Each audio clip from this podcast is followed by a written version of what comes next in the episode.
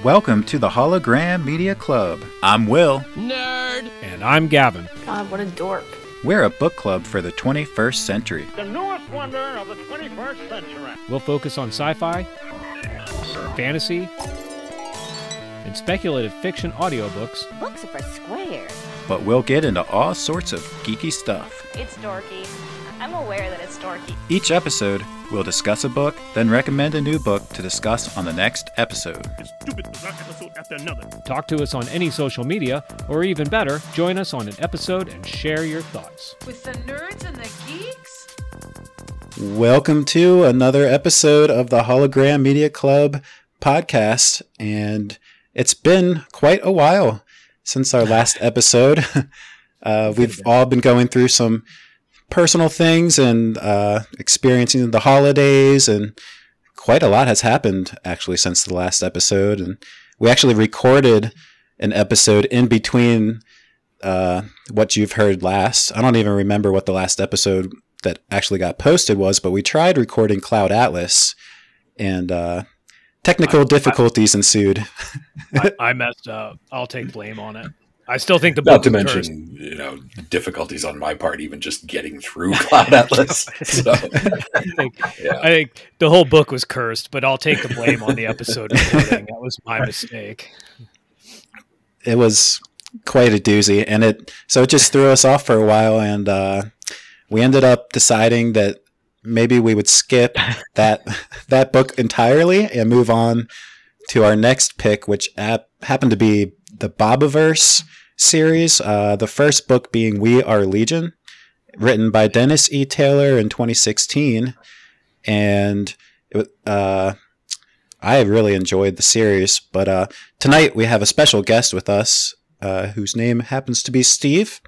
And uh, hap- I think Gavin, he's your buddy from long times Yeah, ago. Steve and I go back uh, 30 some years, 35 years, Yeah, 30 years like anyway. that. 30 Uh, years, was more than first 30 years? grade, I think, first or second grade. something like that. Yeah, some Yeah. absurd amount of years. Yeah, like literally 30, 35 years, 35 years, anyways. Probably more. A more. lot, a lot of years. A lot of Steve and I years, go back a lot of of years. it's best not to think about it. yeah, yeah, The numbers are yeah. overwhelming. Steven, Steve and I go way back, and I it, it, it's I chose this book. This is actually a really funny for me. I had gone through this book or these first three books I had listened to, and that's what prompted me to text Will to begin with a year and a half ago or whatever and ask him if he was still reading sci-fi and if he still had the list. I had a book suggestion for him that I think he'd like, and it was this book. So, and I didn't say that. We started talking podcasting and went off and did it. But it was this book that prompted me to get back in touch with Will. And then a couple months ago, Steve was asking if I knew of any decent audiobooks and if if I knew anybody with an audiobook collection. Yes, as a matter of fact, I do. and I said, "What are some of the books that you've enjoyed recently?" And he said, "The Bobiverse." And I was like, "Motherfucker, Oh. okay, come on, uh, that's there we go. Now it's time to bring that to the podcast. Get get everybody involved and and see what everybody thought about it. So it was it was kind of funny that it just, Round circle. yeah yeah just some Akuna Matata shit going on and here we are. I think I Very used that cool. phrase wrong. I'm not sure that's what that means, but Circle of life. yeah. Well, Steve, do you want to tell us a little bit uh, just about maybe your sci fi histories and maybe like your favorite book or series? I don't know if the Bobiverse is up there. Yes, uh, I don't know my sci-fi creds. I, I don't know. Um, um, uh, so, uh, like I said, uh, known Gavin for uh, well, I guess Fucking forty some years now. If, if, Yeah. we, if we don't count the, the, the 10, 15 years when he was off on a different phase and, and, uh, you know traveling the world.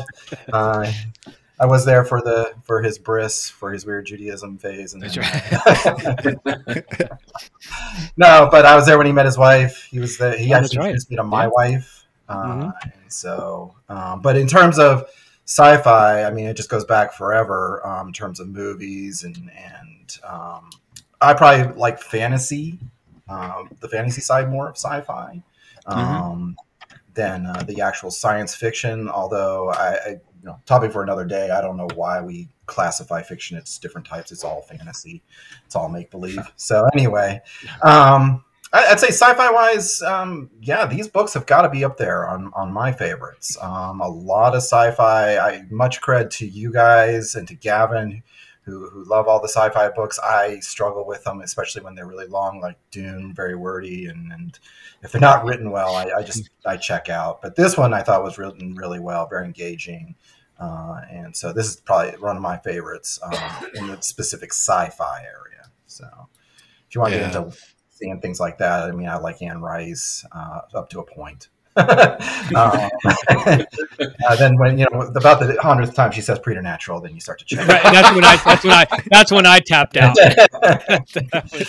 but uh, I think I think Steve, I think you took I think you hipped me to Macross back in the day. I think you were the one that got me realizing that Macross and Robotech were two different things.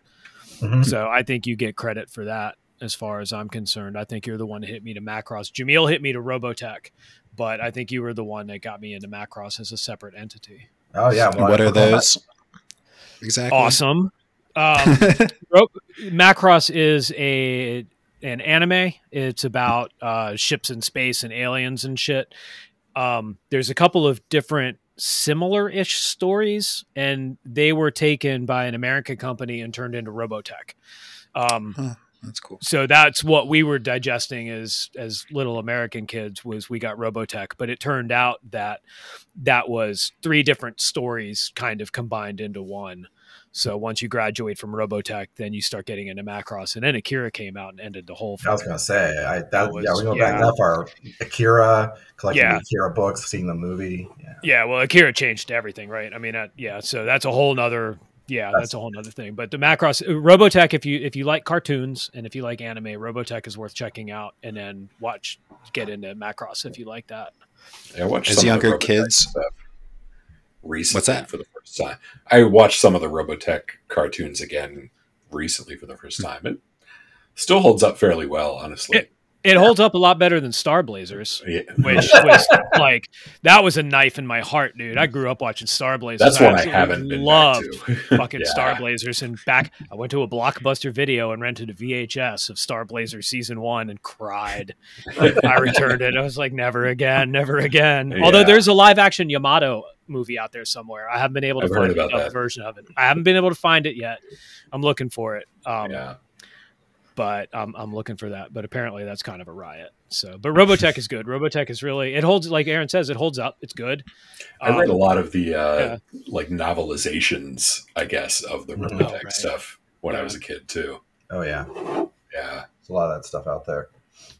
So how would you guys get your hands on this? Like passing it back and forth from friends, like VHS tapes, or like comics Yeah. and stuff like that too? Or I guess not comics, but graphic novels. Yeah, well, no, there was there was comics. It was nobody. We didn't have manga yet. I mean, there was no manga available to us yet, but there were comics, and then um, Robotech, it was on uh, Channel 20 back in the day in the morning, right before school.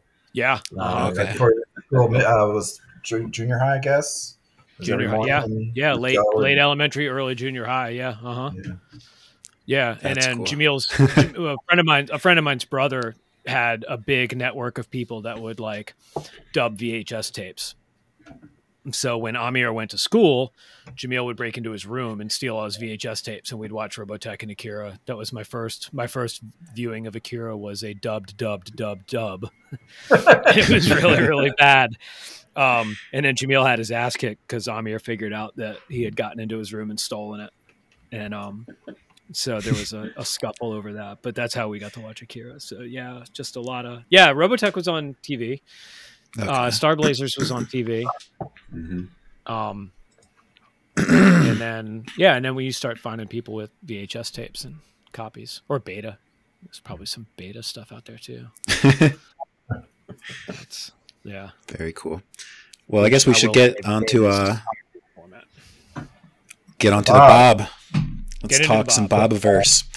So before we get too heavily into it, spoilers will be for the entire series. We'll be talking about for the first three books. all three books. Yeah. Right. So the entire books. series is is- four there is books. There's a fourth book right now, and he's working on a fifth book now. But the fourth book doesn't really, other than the same characters and the same general stuff, is not part of the original trilogy. So we are talking about the first three books, but not the fourth book. Though the fourth book is pretty good. So, do you want to grace us with a 60 second uh, quick review or synopsis of the either book one or entire I- series? yeah, I think I'll go. Yeah, just sort of a general, bigger than a back of book, but something like that, something for the whole series. All right. Well, I have a timer here, and Okay. it is completely set to 60 seconds. So, Okay. at your willing. All right, I'll start in three, two, one. So we, our main character is Bob Johansson. He's a software engineer um, in our basic, essentially our present timeline. Um, no pressure, right? Uh, uh, we follow Bob to a Comic Con in um, Las Las Vegas. Vegas, where he goes across the street or down the street to basically buy a cryogenic chamber to, upon his death, um, have his head frozen and then thawed out later once they figure out how to cure what ailed him. Uh, then he goes back to the Comic Con and gets squashed by a car. Uh, he wakes up, I think it's a hundred some years in the future, more or less, and uh, finds out that he is now a spaceship, more or less. He gets launched into space, replicates himself, watches humanity effectively destroy itself, um, interferes with a couple of sentient species, and goes on about his life and just continues replicating. And himself. time. Oh, Impressed. More, more or less. Professional. Very well done. I said replicating himself like four times, but the joke is I replicated replicating himself. More or less. So I'll start with overall impressions or initial thoughts. I had a lot of fun with this book. It was a definitely a, a page turner, or an, you know one where you'd want to stay up just listening all night. And uh, there were several times where I would usually I'll listen to an audiobook or something like that at night to fall asleep. And uh, this one would keep me up. I I'd have to turn it on to something else because it That's just funny. kept me wanting to find out what would happen next and the way that it kind of flashes back and forth from different Bob's perspectives. Yeah. Had a lot of fun with that. So if you weren't into one Bob's story, there was certainly something in this book for you. I, I think, you know, there's Yeah. uh, kind of archaic uh, Neanderthal society that one Bob is watching over, all the way up to a society that's harnessing the power of the sun. Um, Mhm. Kind of things like a hive. The Yeah. Dyson sphere, yeah. Yeah. So all sorts of different stuff going on. the way that it went back and forth between all of the different, you know, iterations of Bob's and all the different situations they were in, it really did contribute to pulling you forward in the story a lot and, and making it very easy to get through. And it reminded me a lot of when I first read The Stand, Mm. um, because that follows a lot of different characters. And the, the version that I read when I was in high school was very much intercut and it would jump back and forth between all of the characters. So, you know, if at some point you weren't terribly interested in what was going on with one of the characters, well, usually their chapter was, you know, fairly short, and then you'd move on to one that you were more interested to. And the, Which one was the stand? the stand was uh, Stephen King. That's Stephen the one King. where the, uh, Yeah, no, I know it was the- King, but I can't remember the which super one it flu was. outbreak. Oh, God, I read that with a fucking head cold, dude. Yeah, Never again. That was horrid. yeah. That was they made, wait. they That made was a mini series of it that came out in 2020. I mean, that was the yeah right. That was the that was the Stephen King book that ended with like a flash of light, and then the bad guy ended up on an island by himself trying to like start again, right? something like that. Yeah. Or was that all the other Stephen King books that ended the exact same way?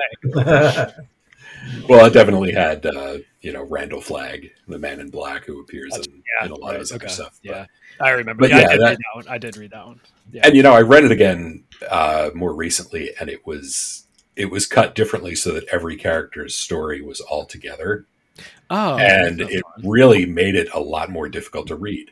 yeah, Um, yeah. So again, that that strategy of of interleaving all of those stories really does help pull you through. Mhm. Yeah, and the chapter is pretty short, so I mean, yeah, if you're not into one of the stories, you're on to the next chapter. Uh, Yeah. I found myself in the first book. I mean, it, it does a really great job of dealing with the fact that you're you're, you're kind of moving through real time. Um, Mhm. this this universe doesn't have light speed and, and so forth, although they do kind of wave their hands and make subspace mag- magically happen so that they can communicate with each other in real time. Right. Yeah. Right. Um, in the first book, I was very much obsessed with okay, what year is it, and which Bob is this, which clone of him is this, and is this which clone was this clone from, and, and all that. And then I was like, actually, I love it as the series progresses. You start to care less about that, like the different time frames. I mean, he keeps mentioning every time what time, what year it is, which Bob you're with, but it's more you're just really focused on the different stories of it. Yeah. Mhm. Yeah. I thought it was fun that each Bob kind of takes on a different personality, which was a really also interesting aspect. And they take on the personality of who they're named after. So, kind of, you know, Riker Right. is a little bit more nerdy and trying to think of some of the other names. The original Bob. With the is- Milo and Mario, and they all get yeah, Mhm. right. They all had a Yeah, distinct. Homer, who personality. actually tries to talk like Homer. Well, he had the cartoon avatar for a while too, right? right, right. Yeah. Um. Uh, yeah. Yeah that uh, i really like i really liked i thought it was an interesting thing because every author that writes more than one character writes different personalities right? Like any any decent author can write several personalities in a book. But these bobs were all similar enough but just divergent enough that it was somehow really well done and really believable kind of. Mhm. it wasn't just a bunch of radically different character types and arc types all combined together. It was everybody had a similar vein, but you could tell who was who. It was you Mhm. know it was cool. I thought it I thought it was really good. I really enjoyed all the references. I people ask me about this book and I say it's what Ready Player One should have been. Yeah. this wasn't just some nostalgia boner cram all the references in that we possibly can. There were real world references in it because Bob is our contemporary. So you get Simpson references. My only complaint was he wasn't a big Lord of the Rings fan. I take personal personal problem with that, but I can let that go. And apparently not a Dune fan either. No, More really Ender's not Game. a Dune fan. yeah. Well, He never even Yeah. mentioned Ender's Game, which is interesting, right? Like that never even got a, a mention. With Well, was- Song. Yeah, especially considering the uh, everything with the others and the war against them. Yeah. So the, yeah, kind of the um, the primary, well, kind of kind of two antagonists throughout the uh, throughout the series, other than you know humanity itself, right. um, Yeah. is uh, particularly an AI created by the Brazilian Medeiros. enclave, Medeiros. Yeah, Medeiros? Madeira? yeah. I don't know. Use a, a Latin plural for a right, Yeah. Portuguese word. Anyway. Yeah. um, but then also the uh, the others, which is a truly alien uh, species and sort of not exactly the Borg, but because they weren't really looking to assimilate so much as eat and Yeah. harvest and yeah. build the Dyson sphere around their star, but they were definitely a hive mind. Mhm. Uh, so yeah, you get a little bit of uh, Starship Troopers, you know, bugs there too. Yeah. Yeah. But, uh, well, I, I came to this book because I had had a ton of uh, Audible credits, and I was uh, canceling the Audible subscription. Had to burn them all before I canceled it. I think this was literally the last book that I downloaded, just kind of on a whim. Like, oh, that sounds kind of interesting. Maybe I'll listen to it someday. And then I got back into au- audiobooks and listened to all the ones I had. And I was like, well, I still got this one. Let me listen to this one. And, and uh, was just blown away by it. I, I, I love how it deals with um, so, some real issues of, of, of humanity's existence. Um, uh, you know, namely the, sort of the, the, the paradox in that we, we can't stay on this planet, but we're really ill suited for traveling to space. So, you know, it's actually probably going to be AI or something that travels on our behalf. Um, and so that was really interesting. And of course, you know, uh, Bob goes through his God phase and um, and everything. and um, and it is interesting. It's interesting to see. Um, one of the things that really struck me in the first book was that uh, sort of the, the central character, the central Bob, the first Bob, um, actually becomes kind of a sideline character, really, in the story. And the story really, if anything, it should be called the the Billiverse. Um, one of his becomes the central character, really. Um, Yeah. that was a neat Yeah. twist in, in this whole thing. But yeah, that that the first bo- the first ep- uh, book really just grabbed me, and then I reached out to Gavin. and was like, "Hey, uh, I don't feel like paying for the other two. Uh, do you happen to have these for in a, in a way that uh, you know I can borrow them? Uh, you know, and so forth." Yeah. Um, and so, and then it's just great how the how the story evolves. Really, I mean, uh, into a lot of different arcs, and sort of what does it mean if you're uh, if you have infinite lives, basically, and, Yeah, and and, death is and no longer an issue. like How, yeah. what would you do with all that? What Because do you there do? are different personalities, but it's funny how every so often you realize they all still think the same way. You know, and so it is in one way it's different personalities, but still one person. Sorry, go ahead, man. Right. No, that, yeah, it's um I don't remember what I was going to say, but I do agree that that's you're effectively he's effectively um immortal now, right? Like I mean he's going to see if everything keeps going that way, he's going to see the heat death of the universe and what do you do with all that time? And it's interesting to see what they end up all doing. Like everybody starts going off and having their own projects and I'm trying not to get into the fourth book. Um because I think I'm the only one that's done the fourth book, right? So, Yeah. and the fourth book isn't directly connected with the third, although there's some really interesting. I encourage people, if you enjoyed this, to read the fourth book. It's a little bit different, but there's some really interesting plot. Uh, I don't want to give too much away. It gets cool, so I'm trying to keep away from that. But, but yeah, there's different personalities of Bob's, and they all do still sort of think similar, and but they also give each other shit, right? Like Bob one goes and messes with the uh, with the society, and he starts getting a lot of shit for being so involved with a society of um, the Deltans. Definitely violating the Prime Directive. Right, right. Well, what are the ethics of I'll- doing that too? Playing God. So here's Yeah. here's my question. I okay, let's assume that we have to have a prime directive and you're not supposed to go and interfere with another species. We're literally doing that already though. We've done that with dogs. We've done that with cats. We've done it with cows, we've done it with corn. We already do all of these things. Why Yeah. is it different if we're on another planet? Well, it's actually interesting because you think about it. With the, the reason he starts to interfere is because he's enjoying watching them and what they're doing, and but they're gradually being hunted by these, uh, for for lack of a better uh, t- term, big, big gorillas, basically. Yeah, right. The Yeah. food. The gorillas. And it- yeah. to extinction. It, it looks like he, he he feels like they're being hunted to extinction, and and he decides to step in. But it's almost like he's stepping in because you know, I mean, he found he, he's proud that he found he was the first one to find a sentient another sentient race. He's kind of become invested in this race, and if they get hunted to extinction, man, he's gonna have to go out there and find another sentient race to glom onto. So. Yeah, I mean, it's it's interesting. I mean, he kind of does it. He's not doing it for the most altruistic reasons necessarily. I don't think. No, Yeah, no, that's a good point. Yeah. And I can Yeah. imagine the way that they don't sleep, that he's trying to hurry things along just because he's so bored, probably, and everything. he's got, you know, infinite time, and he's like, I don't want to have to go invest all of this time on some other Neanderthal. but he also, you know, kind of didn't, uh, wasn't really into everything that was his his mission to begin with. You know, which is to be finding habitable planets and and making more bobs and. Um, Spreading the word of Jesus Christ right. Yeah. Exactly. throughout the Hallelujah. universe. Well, actually, You no, know, I mean, if, if, if God is omnipotent, I mean, does he really need us, need the humans to spread his word throughout the universe? Isn't it already out there? but anyway, Yeah. we'll do that. no, there's, they touch on that, but I mean, he touches on religion in the book, right? I mean, he does.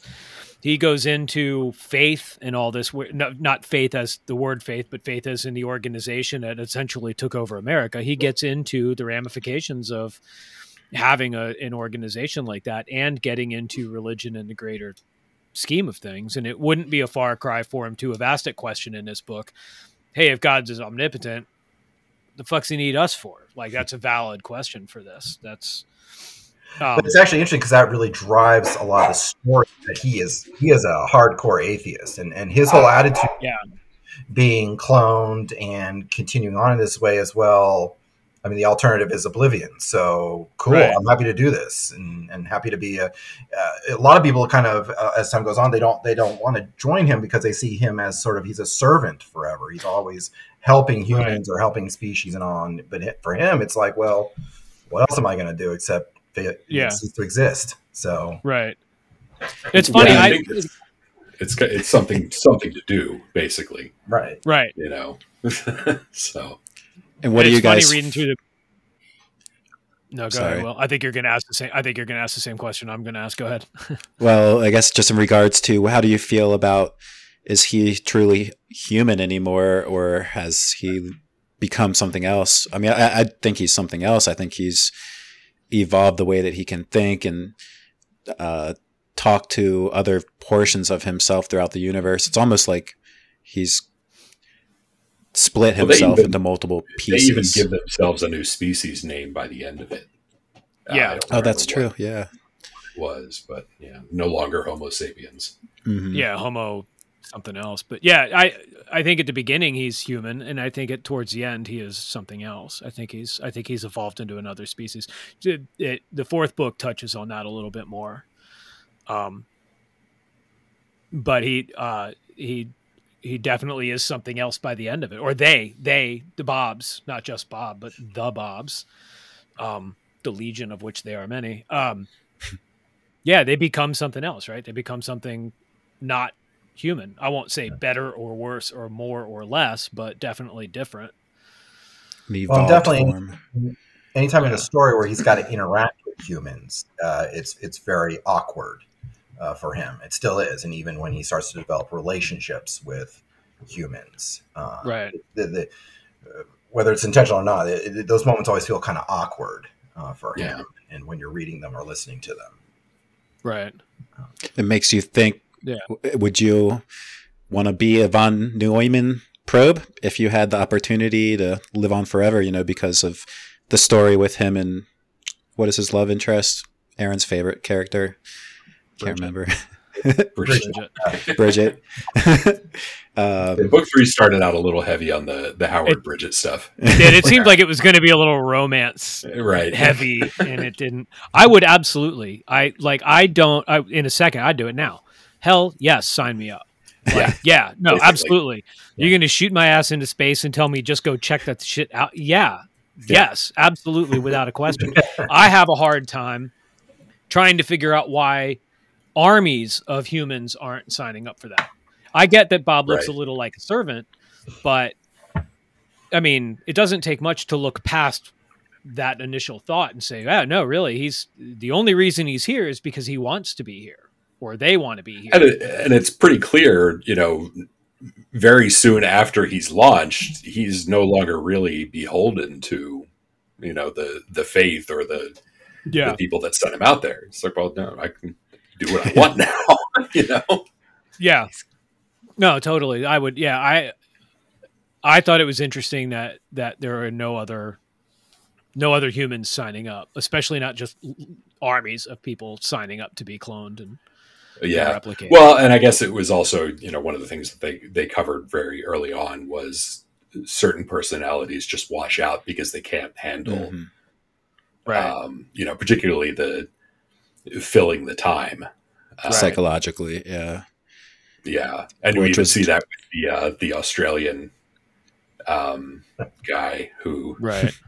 his brain was set out, and I forget who finds him first, but uh, Linus, I think. Is it Linus? One of the Yeah. Think- one of the yeah. Yeah. But I mean, that's the interesting thing too. I mean, in, in a the story is uh, he gets lucky in that he finds a very he's, he's being developed by a very compassionate scientist who I think early on when he's launched gives him the ability to basically dissect his own code and root out all the ways in which they've tried to put in various things to control him. Right, that's true. Mhm. Yeah, Yeah. Unlocks him. and and then like you know the Australian and and and uh, probably the other probes, uh, they didn't have that same luck, and so they were just being constantly told to clone themselves and build more and clone and build and clone Right. and build, and they went crazy. Yeah. Yeah. Well, the Australian didn't have a virtual reality, right? Like I mean, he he, just he got reality, sent was out basically just in a in a sensory deprivation tank, and Mhm. just Yeah. and that was it for years and years and years. So he ended up having problems. But And eventually he Medeiros, makes think, is done. robots of himself that he can go down and He becomes data. artificial beings fly around and it's pretty cool. He can Yeah. make any sort of he's pretty much a genius in everything. That's the one thing Bob has no shortcomings. He well, he knows it- how to. He's. I think he doesn't necessarily. He's not necessarily a genius, but he knows how to work on a problem, and he has the time and the resources to work on them.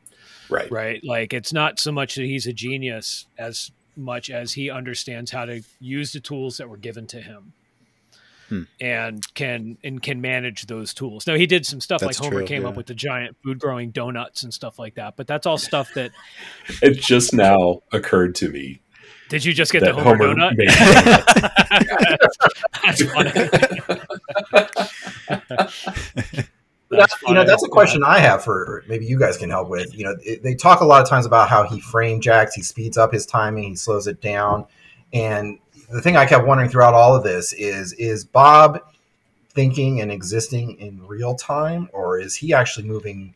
You know, his mind, eh, whatever it is, is moving much faster than real time. I think he has the capability, much as you know, a, a computer can do calculations, you know, in ridiculously short amounts of time. I think he can he, he can perceive time, you know, at a Yeah. a much slower rate.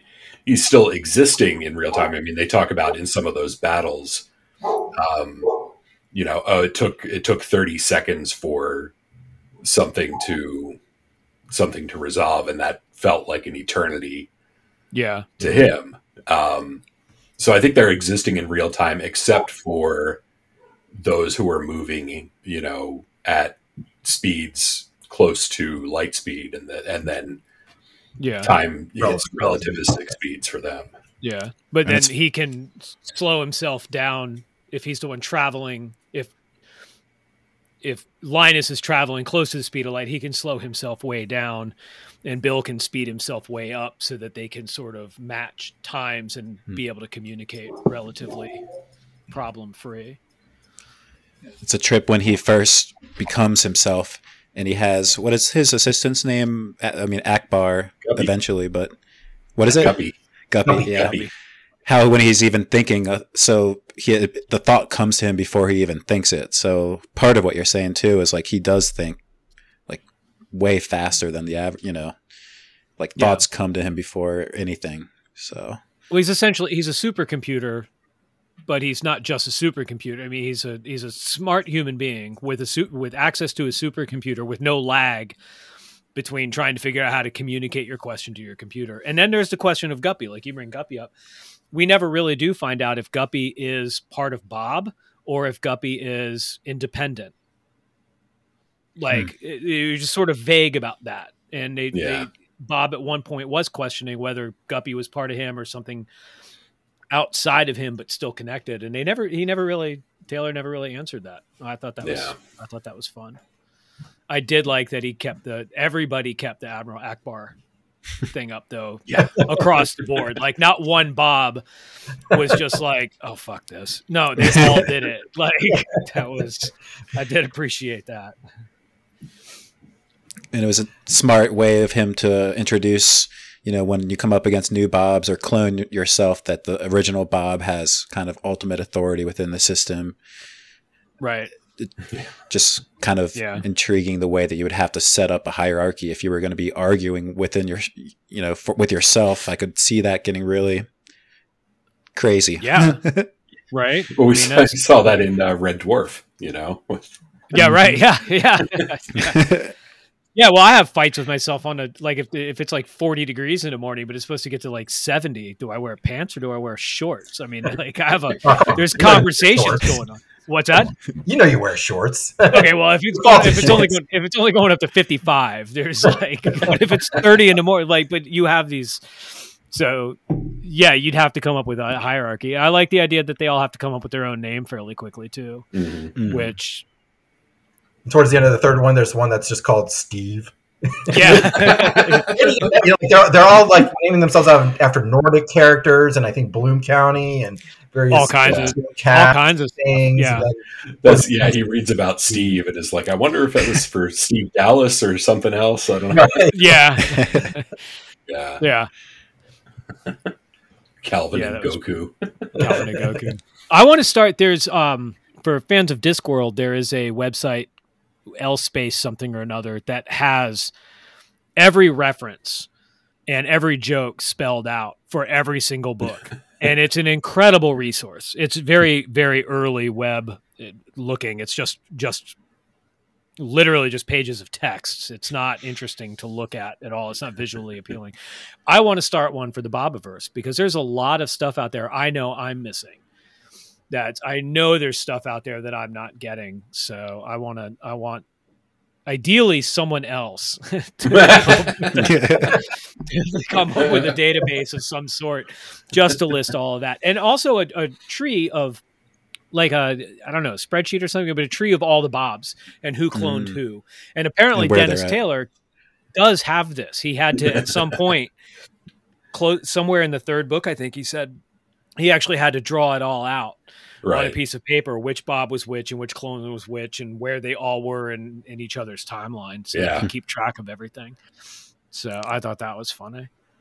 and speaking Um, of connections, do you have a connection with the uh, Bob the Builder? I do have a Bob the Builder. Um, I do have a Bob the Builder. I heard about the six degrees of so well it's fun too. It, it actually goes a couple of different ways. But yes i found a bob the Bu- bob the builder. Uh, ray porter was the narrator of this book who i we haven't talked about him yet. I thought he did a, a fucking awesome job. Yeah. Mhm. Yeah, that was when two bobs on other stuff. Yeah, oh to- absolutely right? Yeah absolutely. He's done Like a when, lot. when two bobs were talking you could tell the difference between the two bobs. But it's the same fucking per it's just i thought it was great i thought he did a great job i thought he did a great job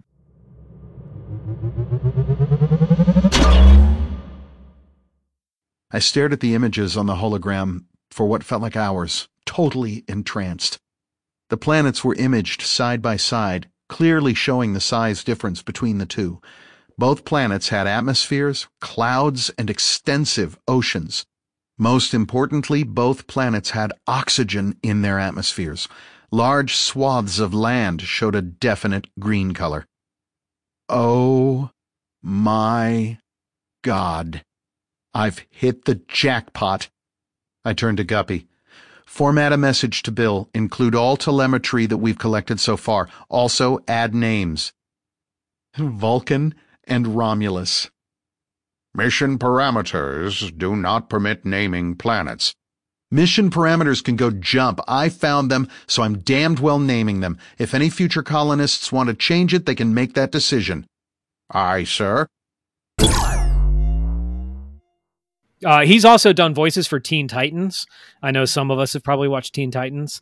Um, he did a bunch of voices for The Sandman, which is a Neil Gaiman graphic novel.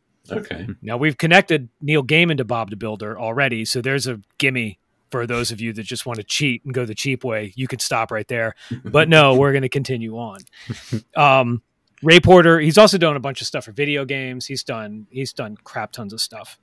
Um, I told my wife I wasn't going to mention this, but he was in a small he had a small role in an English murder mystery called Midsomer Murders that she was into. So he was also in that. Um, oh no, no, not him. I'm You sorry. outed That's- her. That comes later. I'm sorry. I'm sorry. That comes later. Anyway, so Ray Porter was in a movie called The Runaways, which was based on the band The Runaways, which was Joan Jett, Lita Ford. Oh, he was in that. He was in the movie. He had a part in the movie. Yeah. Okay, Um, I've seen that. right. So that was about the Runaways, right? And the Runaways were an awesome all girl band. Um, a lot of really hot girls. I still have a thing for Joan Jett. um, Who doesn't? I right.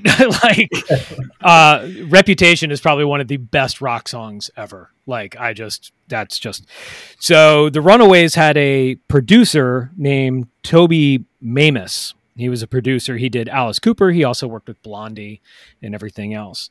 Um, he also produced for Suzi Quatro, who was, Okay. by all means, essentially the first real badass lady rocker. Right? I mean, like legitimately, she um, she influenced just about everybody back then. She influenced uh, Tina Weymouth uh, from the Talking Heads and the Tom Tom Club.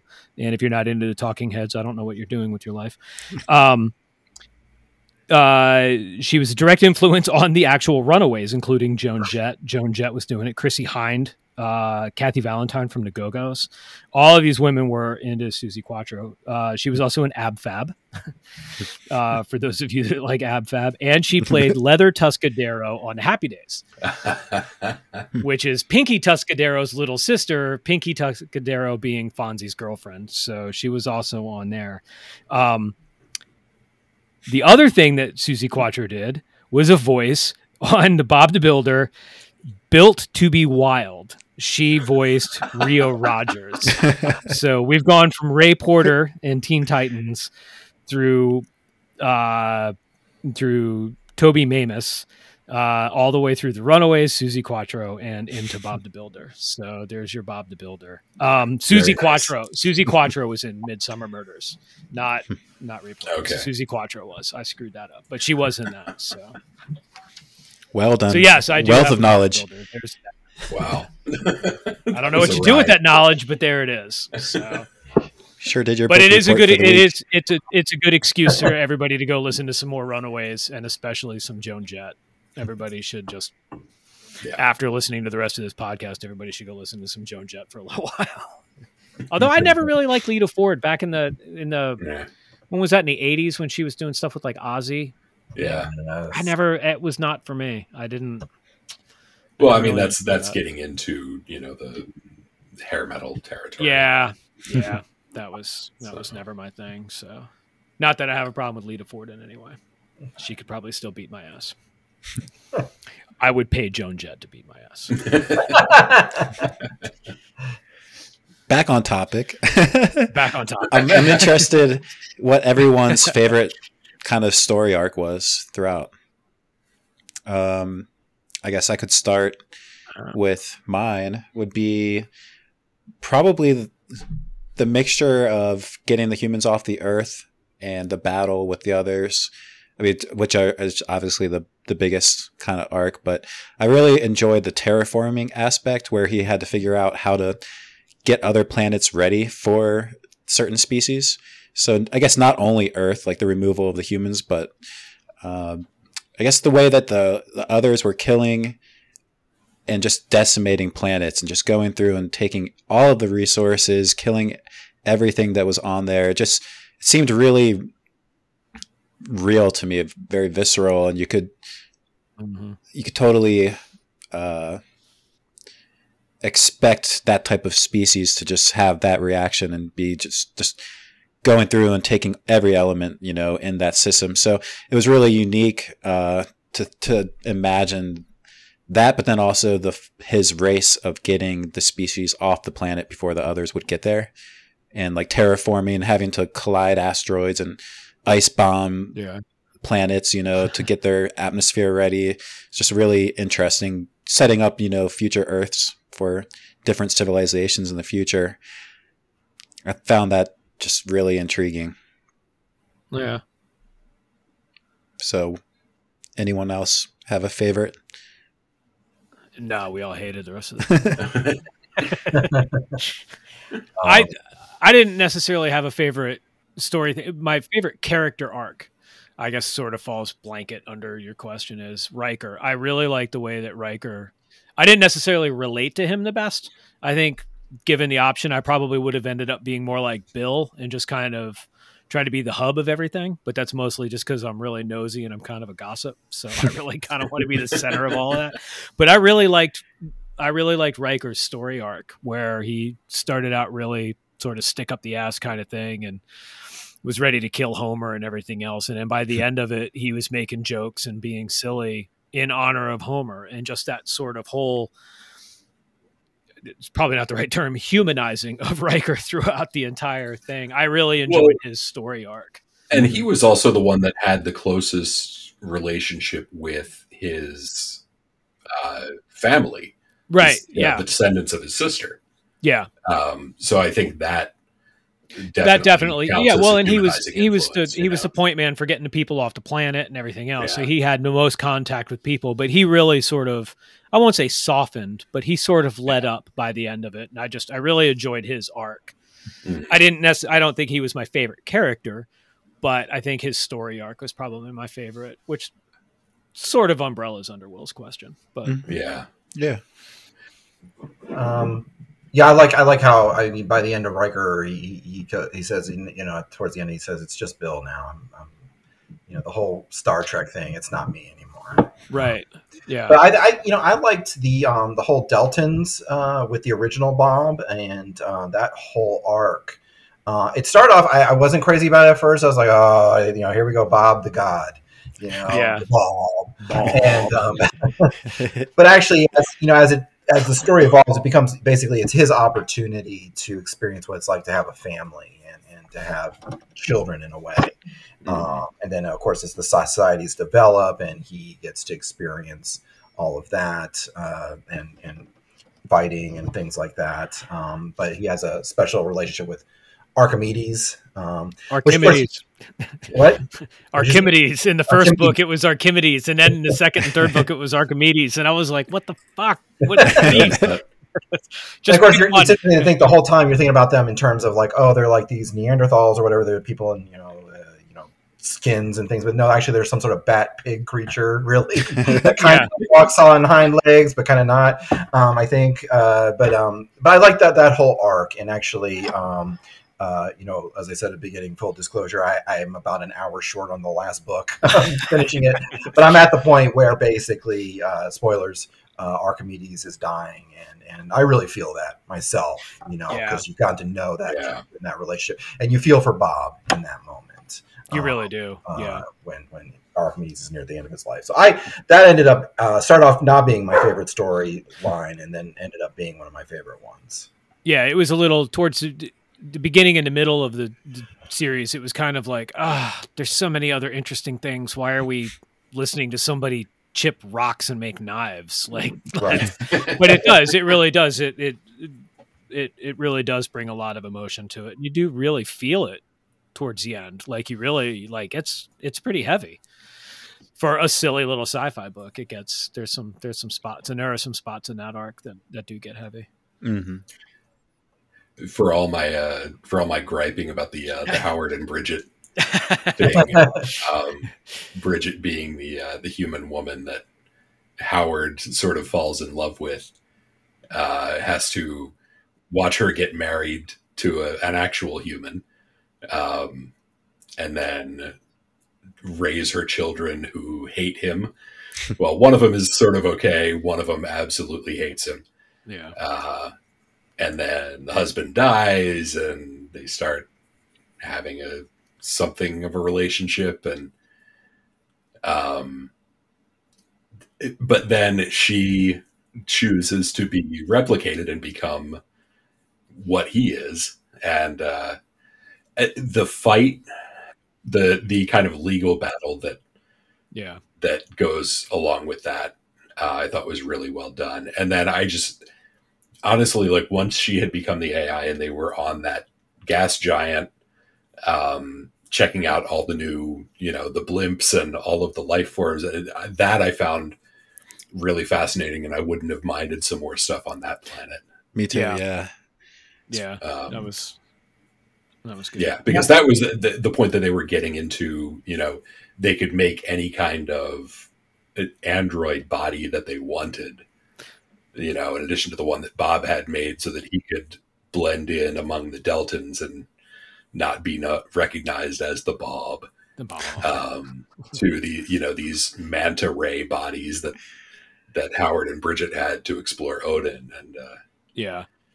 yeah, It's fascinating that was- that part. I think my imagination just took off and r- like trying to realize what the blimp, you know, beings would be like and their predator coming in. seeing- I think Yeah. it was in uh, the Carl Sagan book Cosmos there was a uh, a painting of like what you know what life on a gas giant might look like, and that's what I kept picturing, and it was these kind of like like hot air balloon jellyfish type things. That's what I kept seeing.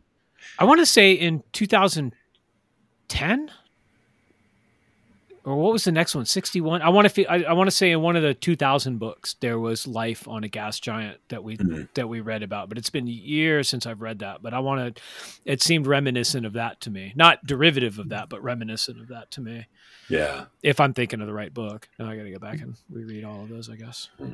It's fascinating because you know this book with us all saying our favorite parts you know i think uh, y- we all connected differently like some of us with the human aspect and others with the sci-fi and like major universal or galactical you know part of it. It's pretty pretty cool that this series contains all of that.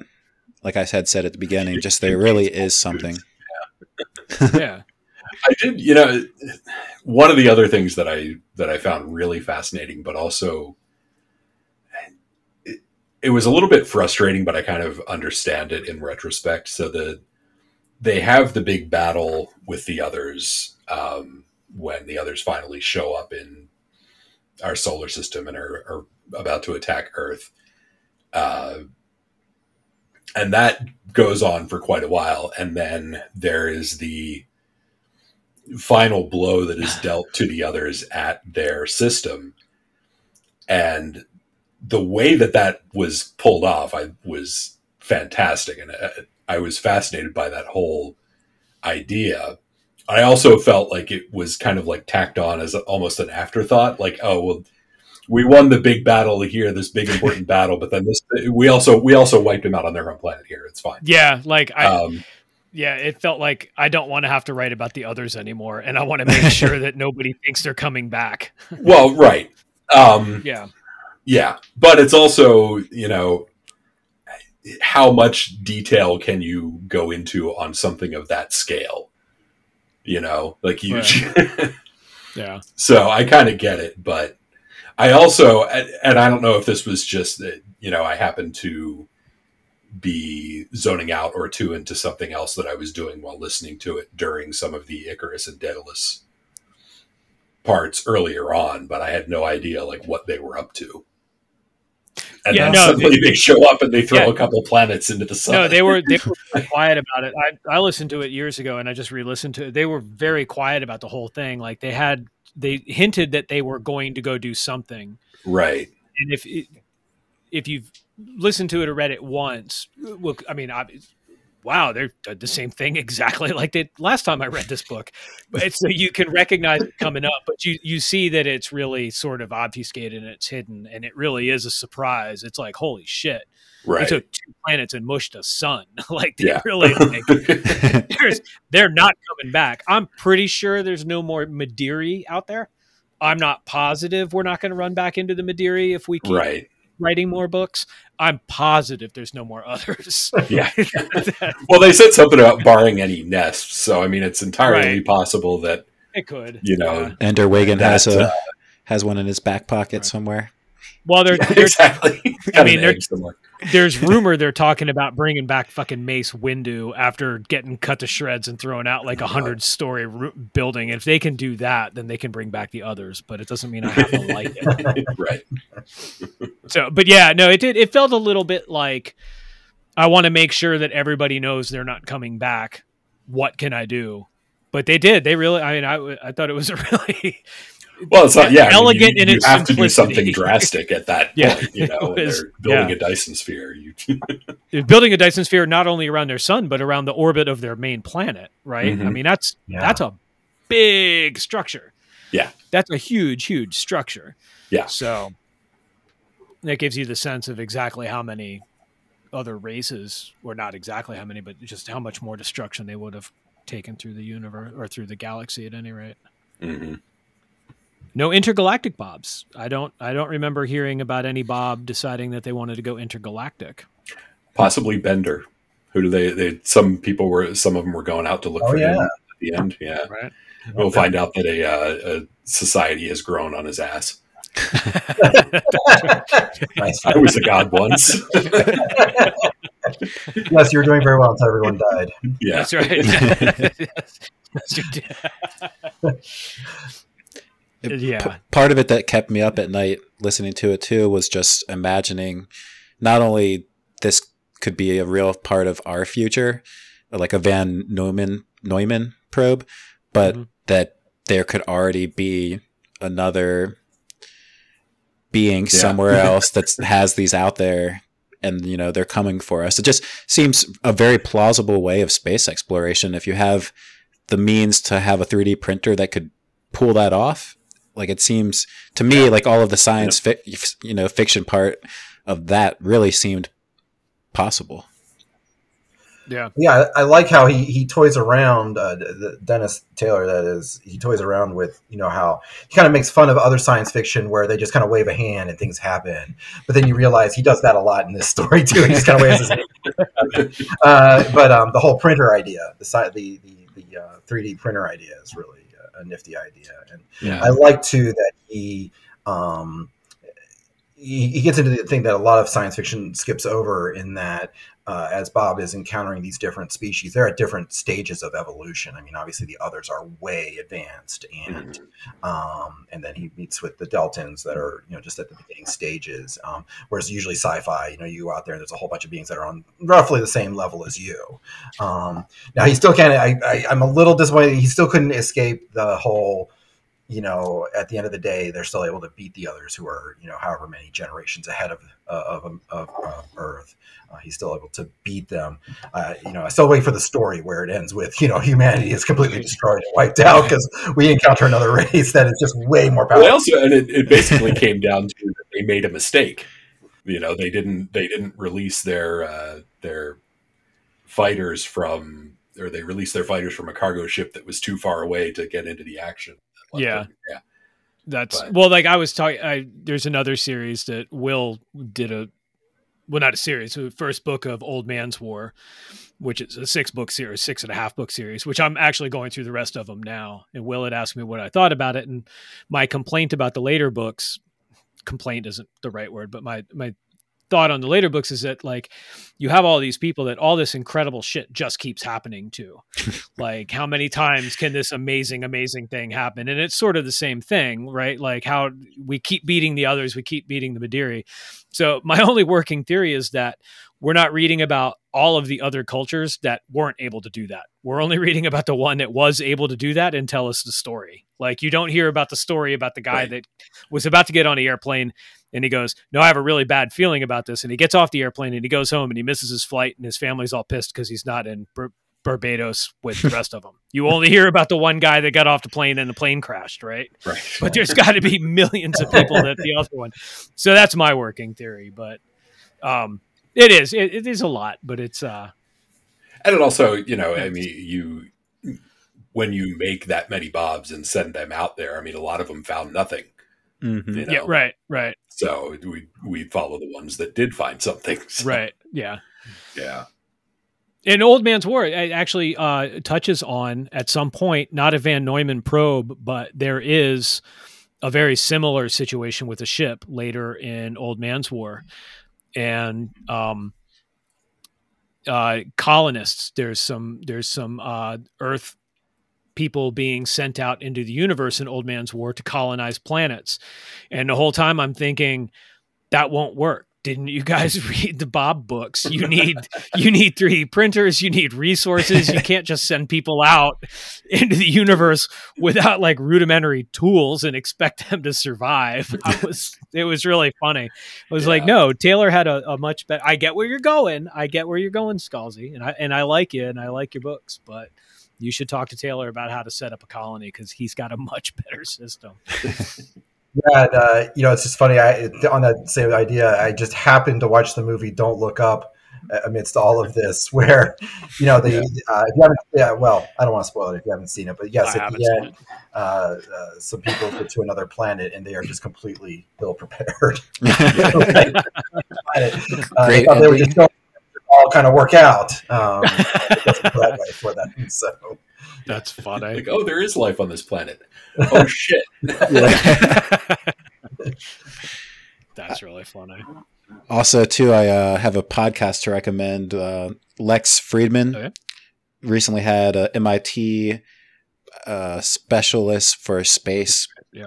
um, colonization, Ariel Ekblaw, and it was really fascinating. I keep saying fascinating, but uh, it was a really interesting listen where she kind of talks about some space uh, self-replicating structures that they're working on that can like build themselves basically and and like low orbit off of Mars is what they're thinking like for exploration in the future and they're talk she was kind of talking about uh, going to the moon in the next year and all sorts of really cool stuff that really interesting listen uh, so if you guys want to check that out it's it's like an hour and a half and she just it was echoing a lot of these books like every time that she would talk about like something new that they're working on she kept uh, saying that they use sci-fi for a lot of their um, inspiration uh, especially like the Neal Stephenson book do you remember what it was aaron what book was she Probably seven Eves. Seveneves. yeah that's what it was Uh, just talking Yeah. about like a lot of the tech in that book that is they're actually trying to bring into real life so it was, it was really interesting and that's Lex Fridman um, if you guys any yeah, of you the sent me that link. I forgot to. I have to. Uh, I want to listen to that. I just forgot that I had it to listen to. I'll put it back on my watch list. yeah it's a good listen That's Listen Yeah. to maybe half of it. I think. Um, I got to get back to the rest of it. yeah. But No, it seemed like it would be an interesting listen. yeah, I have a I have a feeling Seveneves will be in our future. Um, That's been threatened before. I think it has. Yeah. I don't even And- think you're the first one to threaten it. um, there were particularly some things about this book that really made me think of it. Huh. Um, yeah. i haven't done any Neal Stephenson yet so i'm excited I've done very, very little. Very little. Well, that in general, I think it was a great uh, recommendation for the the book club. I really enjoyed the whole series. Like I said, I couldn't stop reading, and I think after I got through the first book, I was like, I don't think we're gonna do just the first book for this review. We're gonna have to we're gonna have to do all three of them, and then uh, Yeah. It's sort of it it it's a hard one book series. Like I feel like Old Man's War, you could read the first book and not read the rest because there's It sort really- of yeah, compartmentalized. does- but this it- it really all- kind of is one big book in three parts. in much the same way as uh, you know a new hope um, you get some closure out of the first one but Yeah. it's not the whole story and uh, yeah it it it all hangs together as a as one big story very well I hope you guys do the fourth book. We don't have to do a podcast about it, but I hope all three of you guys do the fourth book because there's some interesting stuff that goes on in there that that would be fun to talk about, just nerd out about on another day. Not podcast style, but the fourth book has some interesting, more big universe kind of things. I don't want to say anything about it. I enjoyed the fourth book. Different, different vibe. Totally a different Okay. vibe in the fourth book, um, but still good. Um, Yeah. I do I feel like this is one that you can you can recommend to just about anybody. Um, you don't even necessarily have to uh, well, I don't know. Maybe you have to enjoy sci-fi to enjoy this. But uh I think to a I- degree you do, but it's a pretty easily digestible book. It's a pretty good gateway drug. It is. I think that Bob as a character and as our, you know, his point of reference to the whole world and just being, you know, like it's not a comedy, but Bob's a, you know, kind of a wise ass. yeah, Um, there's there's yeah, it's it's not a comedy, but there's comedy in life, right? Like there's I mean, even in real life on a normal daily basis, you you laugh sometimes, right? Like that's Mhm. not not everything serious. I think sci-fi does tend to take itself way too seriously. Yeah. And there are there are funny moments in a regular day to day, and I think that this gets that. And there's and there are stupid references in a day to day, right? I mean, we all quote something stupid every now and then on a normal daily. And like I say, I think it's it's what Ready Player One could have been, or maybe should have been. Um, I think that was just references for references' sake. How many how many references can I get in a paragraph? How many references can I cram in a page? and this was references because that's the way people actually talk. And if you have a bunch of like minded people, that's the way they talk. That's yeah, it's and, uh, actually about something. yeah, it, yeah, and, and- yeah, yes, yeah. It's actually about something and in context. So I, it, it was a funny book, but it wasn't a comedy. Red Yeah. Dwarf being a comedy, this being a funny book because life has funny moments in it, but a lot of touching shit too. There was some hard, there was some hard shit when Stefan passed away. That was rough. Mhm. That was hard. And then when Archimedes or Archimedes, I still don't know why he changed. I get that he had it wrong, but why did the director just say, "Yeah, fuck it, keep going"? Like the first time he said Archimedes, wouldn't you have just gone, "Wait, wait, let's re let's re-say that. Don't do it for an entire book." I don't remember that at all. That was yeah, the first book. know He's. Archim- Archimedes because I like the fir- the first time I heard it, I was like Archimedes. Oh, I thought it was Archimedes. Maybe it's another guy. And I thought I'll have to Google that later, and I never did. And then I got to the second book, and he was saying Archimedes, and I was like, oh no, he totally ate that. I, that's not me. He totally roached that. He shit the bed on that. Which, if it's if that's my biggest complaint of the book, it's a pretty good Right. book. Yeah. Which isn't even the book. That's just a narrator. Fucking Ray Porter. Why are you so good? Yeah, once again, just I love the way he read it. Just I want yeah. I want other stuff that he's read. He he I really Mhm. liked the way he read it. I, I really enjoyed his reading. yeah, So yeah. Even uh, nailed all his uh, all his accents for all the the non Bob characters. Yeah. know, yeah. so. Yeah, he did a good Bridget too. It's hard to find a it's hard to find a narrator that can do a female voice without just talking in some stupid ass falsetto. Like Mhm. Female Irish voice. Uh, Yeah, right? Scottish. Irish or Scottish? I don't want Irish. Yeah. Irish. Well, that might actually be a decent uh, segue to our next book. Yeah. um, because the next book is Under the Skin by Michel Faber, who is a Dutch author, but has lived most of his life in Scotland and wrote uh, wrote Under the Skin, taking place in Scotland. The narrator for it is, I think, an Irish woman. Hmm. Uh, but who can pull off an amazing Scottish accent for some of the characters. Huh. Um, yeah, so this was this is a uh, it was made in so Under the Skin published in 2000 was made into a movie in 2015 with Scarlett Johansson. Hmm. Um, the movie I thought was okay. Uh, ended up reading the book. The book has a lot more going on, and it, it, it's become one of my favorites. Um, and this is sci-fi proper. This is like it is sci-fi. It's also uh, a little bit horror. okay. Um, and you know, I, I've seen the the term, the tag thriller applied to it. Uh, I don't yeah, know. doesn't really mean Whatever. much. That's that's Yeah. for people who aren't, you know, don't want to admit that they like horror. Right. Um, so, but yeah, that will be. Uh, that's my pick for our next book, and we will have a another special guest for that. yeah. That sounds awesome. I can't wait. I uh I like Scarlett Johansson a lot, so that'll be a fun watch too. She's always Yeah. a fun watch. If you know what I mean. I would say um, read read the book before you watch the movie. oh yeah, always. Yeah. Yeah. yeah.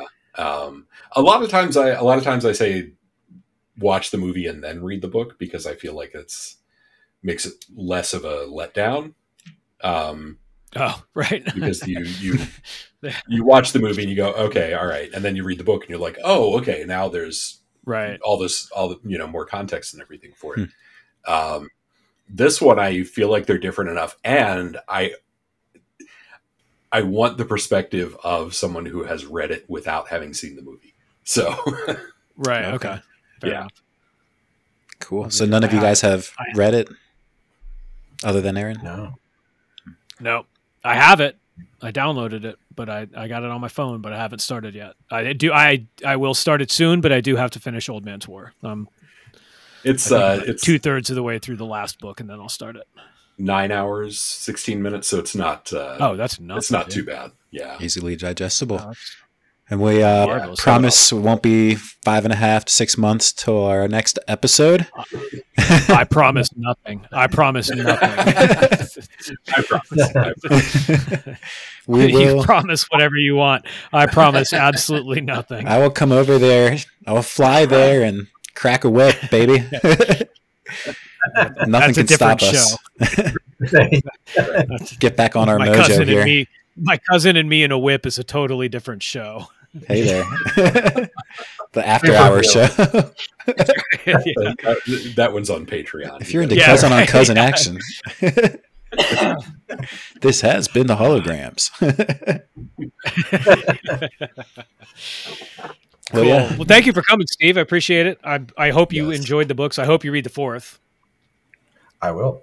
I hope you had a good enough time that you want to come back at some point. Absolutely. I appreciate you guys having me. Uh, Yeah. It was great to talk with some fellow uh, sci-fi uh, Nerds, Steve. Nerds. You say nerds, okay. yeah. Yeah. Yeah, it was awesome. Really good per, uh, perspective that you brought, I think, and we Yeah. jived really nicely. So it was fun, and Yeah. definitely would love to have you you back. So Appreciate that. Yeah, it'd be fun. More East Coast people. We gotta. I don't know how many more East Coast people we have to have until we like outweigh Will entirely. Will's two two hours behind us.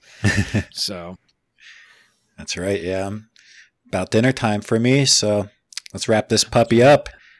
All right. cool. cool. Well, All right. Well, thank you, everybody. Thank you for thank you for enjoying my book that I suggested and had nothing to do with it anyway. definitely. Well, that's just what we do here. That's right. Awesome. Well, we uh, appreciate any listeners that have made it this far, and definitely stay tuned next episode for Under the Skin. Get that read between now and then. You have uh, at least a couple of weeks, I'm sure. So, uh, Yep. we'll be here, and this has been the HoloGraham Media Club podcast. We'll see you next time. Bye. Bye. Thanks, guys. I'm sitting in this pod with my speculating goggles on. A penny for my thoughts.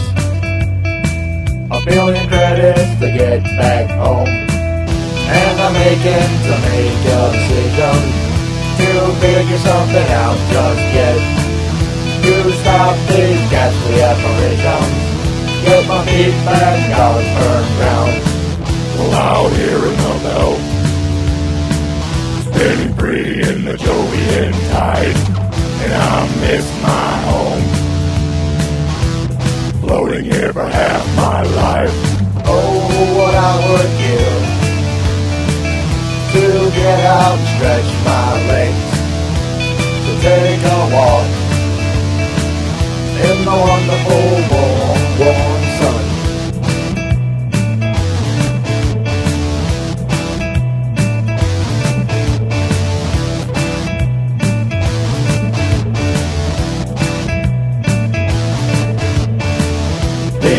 echoes in my head.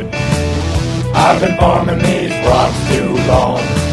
Six can justice and wide-eyed nights. Something bound to go wrong. Out here it's cold, and the ice is all around. This searching is getting old.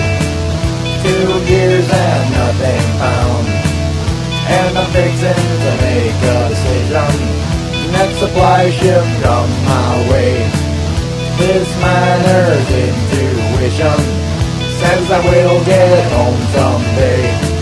Well, out here in the belt, spinning free in the Jovian tide, I miss my home. Floating here for half my life.